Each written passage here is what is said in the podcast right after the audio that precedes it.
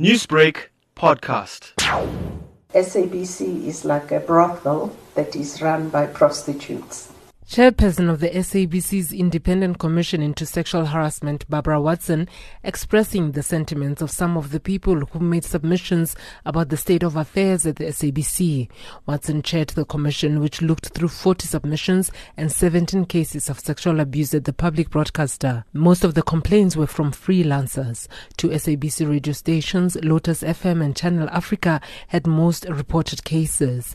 Watson found that instead of helping employees, the human Human Resources Department seemed to have worked with perpetrators. A strong perception amongst all the people that came to see us exists that HR and senior managers collude and cover up for perpetrators in cases of sexual harassment.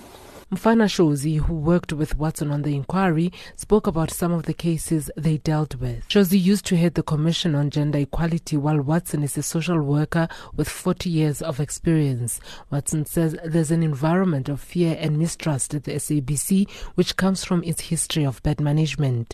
The Commission wants the SABC establish a structure outside of the Human Resources Department that will implement its recommendations. These include reopening old cases and urgently dealing with Channel Africa and Lotus FM management. SABC CEO Madoda Mxakwe has committed to implementing all the recommendations. The board has uh, accepted the report uh, in its entirety and uh, has tasked us to ensure that uh, we implement it uh, speedily.